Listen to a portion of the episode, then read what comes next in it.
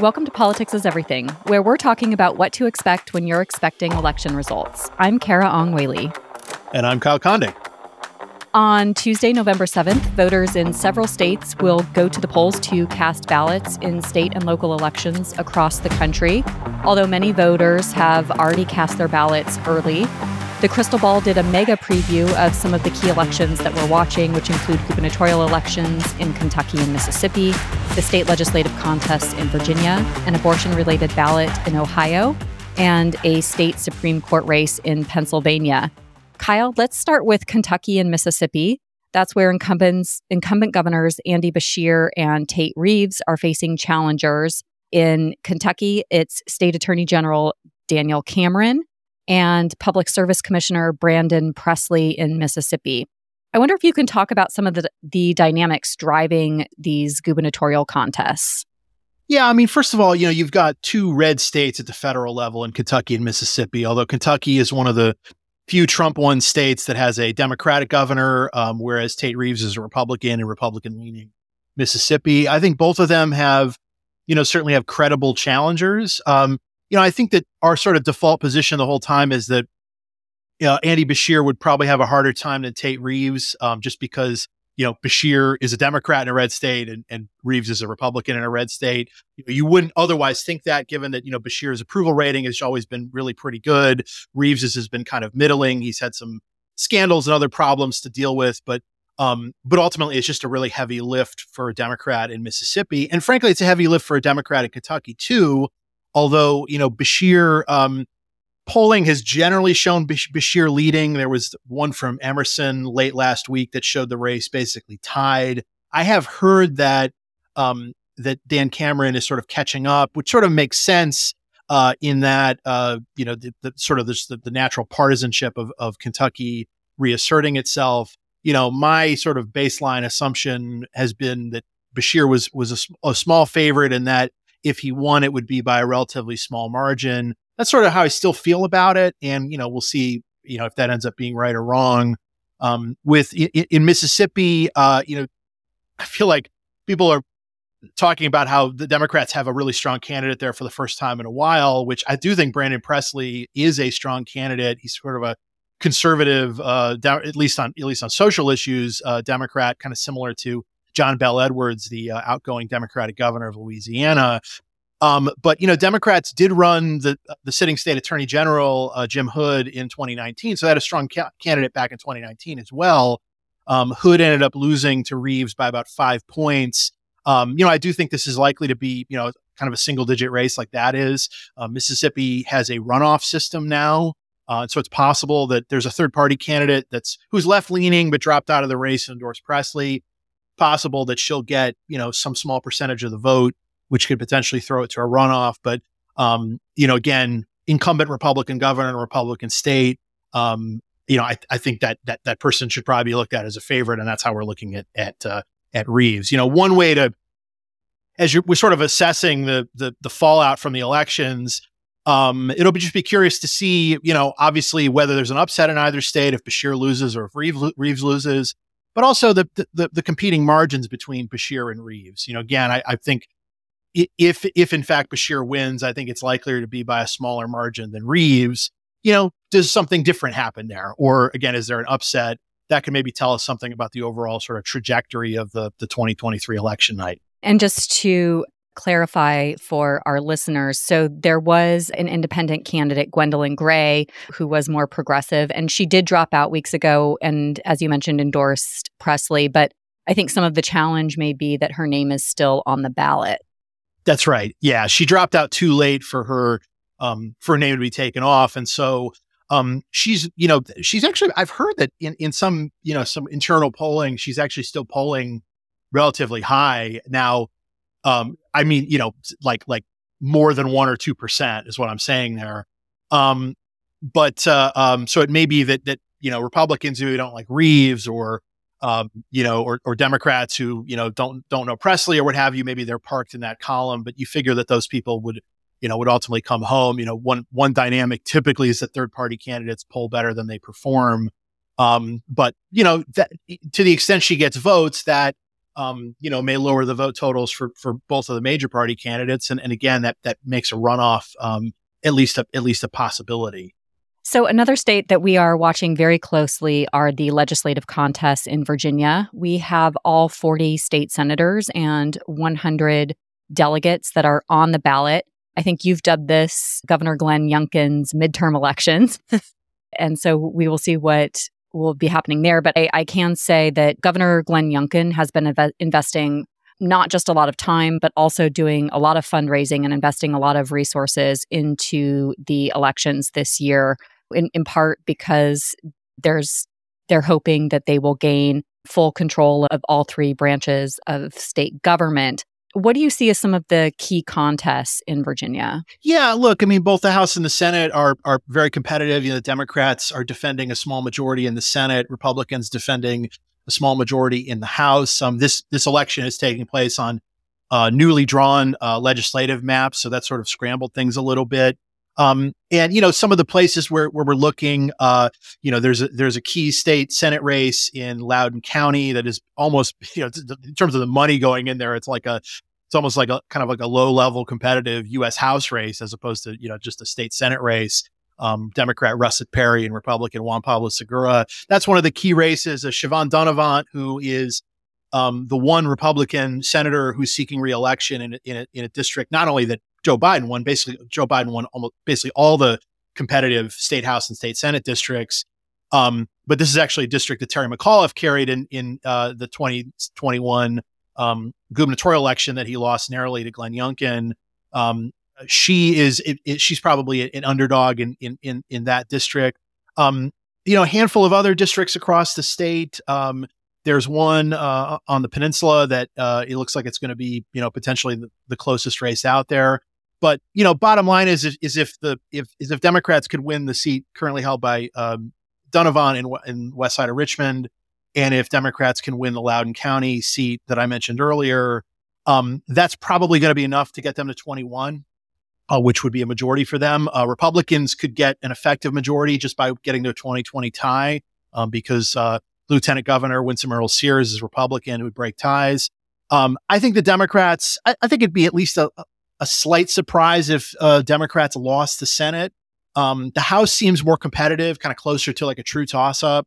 Um, and uh, there's also the possibility of a, of a legitimate 50 50 tie in the state house because there's no tie breaking mechanism in the Virginia House of Delegates. So if it is 50 50, the parties would have to come up with some sort of um, tie breaking uh uh, uh, uh, uh, or, or, some sort of power sharing agreement. Um, number of competitive districts across the state. you know, there are a couple in, in Prince William County. Um, there, there's a key one in Virginia Beach, uh, key one in Fredericksburg um, some places around Richmond. Um, generally speaking, you know, you know, most of Virginia's population is in what we call the, the so-called urban crescent. You know, basically Northern Virginia down to Richmond and then Hampton Roads. Um, there isn't a whole lot competitive that's um, sort of west of Richmond. Um, you know, the Charlottesville area seats are, are I don't think are, are, particularly competitive. There may be a seat in in uh, you know near Virginia Tech or in Roanoke that that might be sort of borderline competitive, but um, pretty much the, the districts that, that, both sides look at as as uh, as kind of like 50-50 kind of races are in those uh, you know big urban areas. Again and that's where most of the voters are anyway. Yeah and just to give our listeners some sense of the fundraising on, on the senate side republicans have all senate republican candidates in this cycle have raised over 41 million and all democrats have raised over 62 million on the House side, Republicans have raised almost 37 million and Democrats have raised a little over 48 million. Of course, the concentration of the fundraising is really in some of those key races that you already mentioned, but it really is quite astounding how much money is flooding in, especially from outside groups into the state legislative races here in Virginia, but also in, in, in some of the other elections that, that we are talking about today. Yeah, you know, Virginia doesn't, you know, doesn't really have much in terms of uh, uh, campaign fundraising limits, and so it's pretty easy for big donors to write big checks. And of course, you know, Governor Youngkin is is very involved in that through Spirit Spirit of Virginia PAC. Of course, there are other big donors on the uh, on the Democratic side pumping in uh, a, a, lot of money. But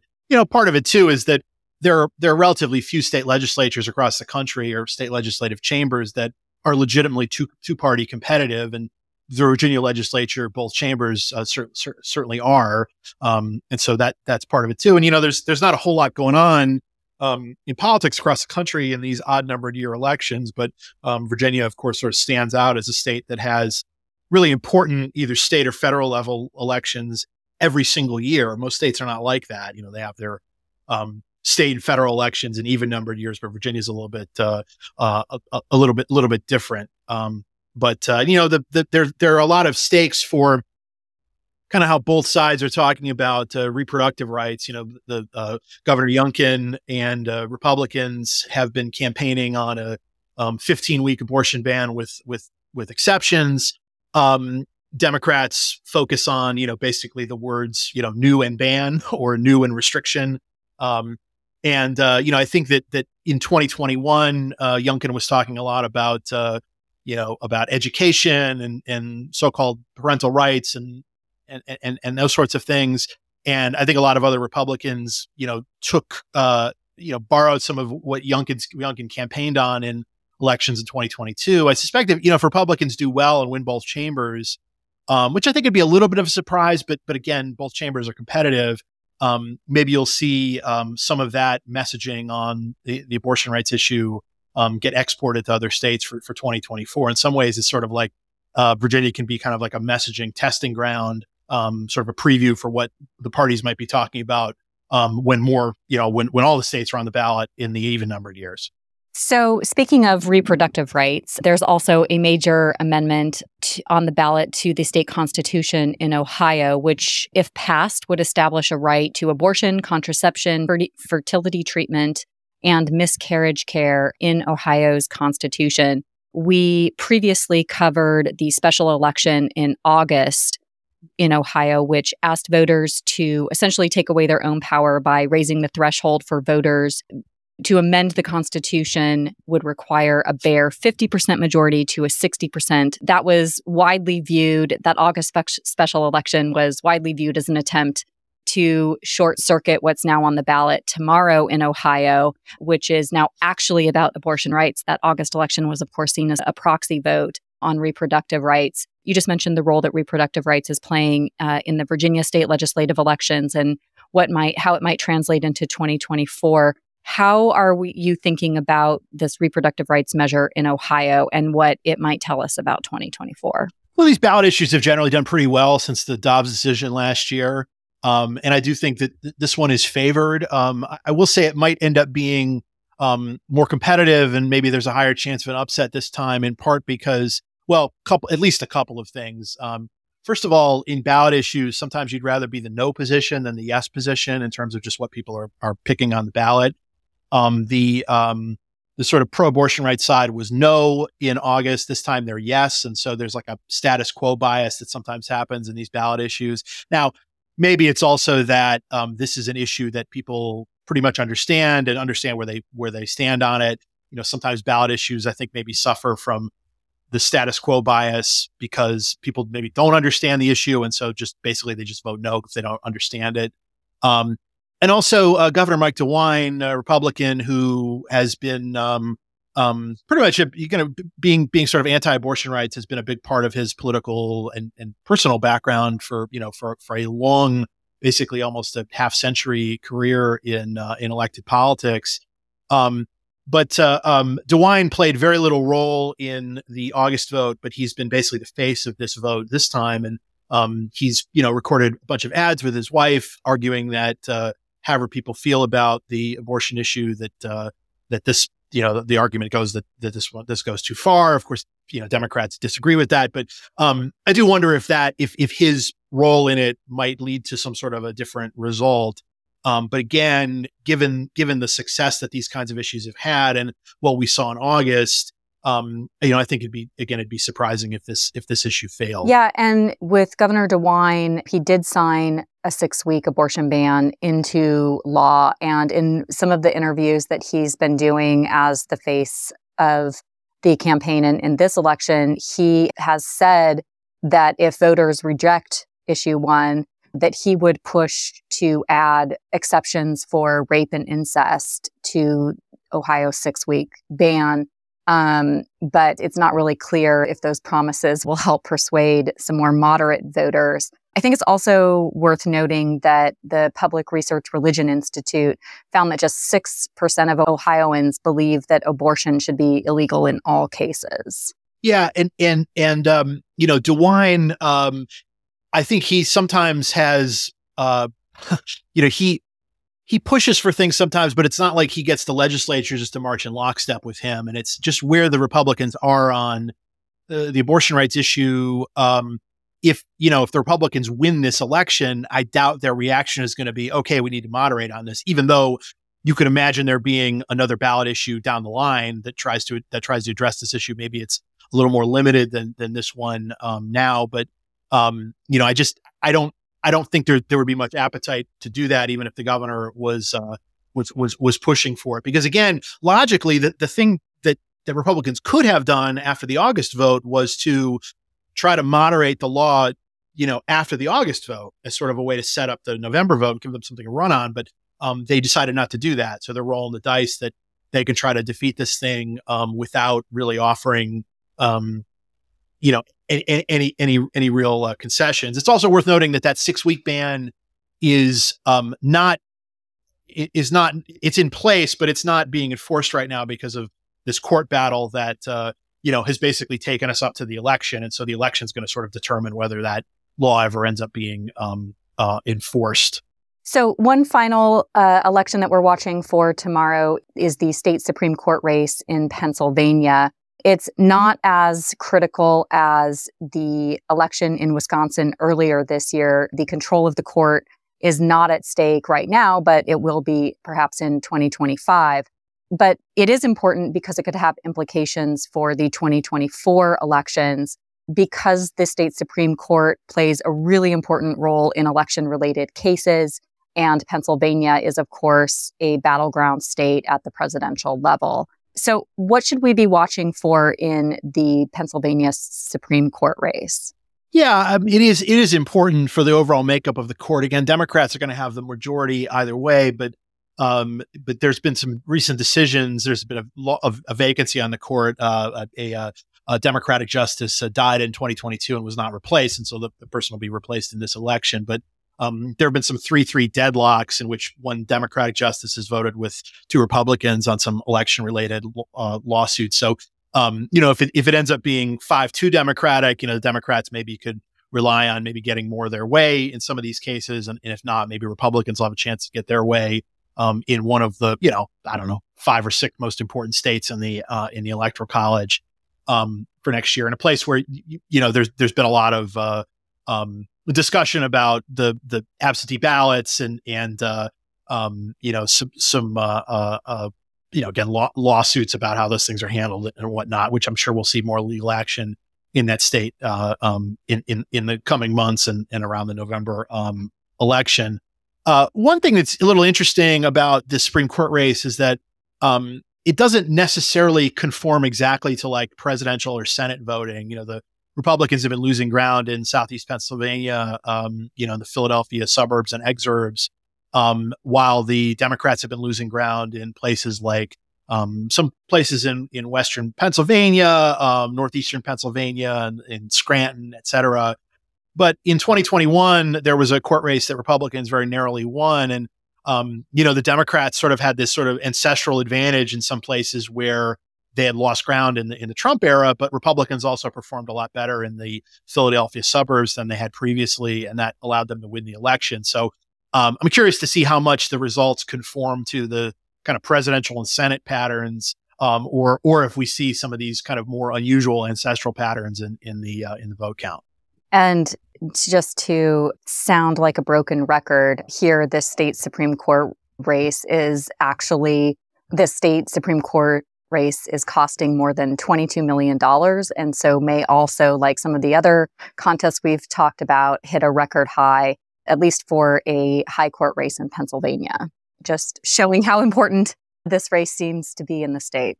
Yeah, I mean, look, we we come at these with a, with a national perspective. I guess with Virginia, you know, Center for Politics being based at UVA, like we do try to pay more attention to our home state. Um, but uh, uh, you know, obviously, beyond what we'll sort of sift through these races for for indicators for um, for 2024, which I think could be sort of a dangerous proposition, but it'll just be interesting to see some of the, the voting patterns. But you know, at, at the individual state level, these things are really important. You know, the the, the future of reproductive rights in Ohio is on the ballot. Um, uh, potentially important uh, decisions in the Pennsylvania State Supreme Court, and that also sets up elections in 2025 where it's possible Republicans could flip the court. You know, if if uh, you know if the Democrats win one or both chambers in Virginia, they can't necessarily get their way because Glenn Youngkin is still going to be governor. But Republicans win both chambers, that will be a sort of a sea change in governance in Virginia. So, um, you know, a lot of a lot of governing and policy stakes in these individual states um, beyond you know taking the twenty thousand foot view and trying to sift through these these uh, results for uh, um, for for clues about about the future. Well, Kyle, thank you so much for this excellent mega preview. Listeners, you can find a link in the notes to the crystal ball analysis on this topic. Kyle, I hope you are able to get a little bit of sleep and I'll see you on the other side of the election.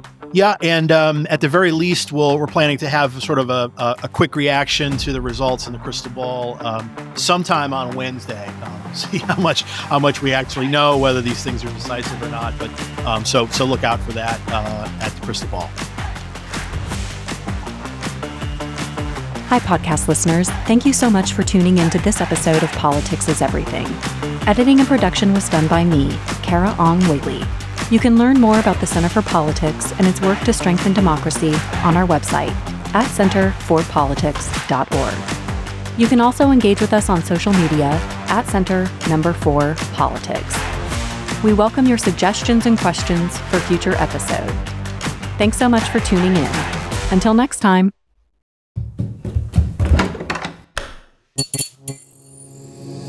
This podcast is part of the Democracy Group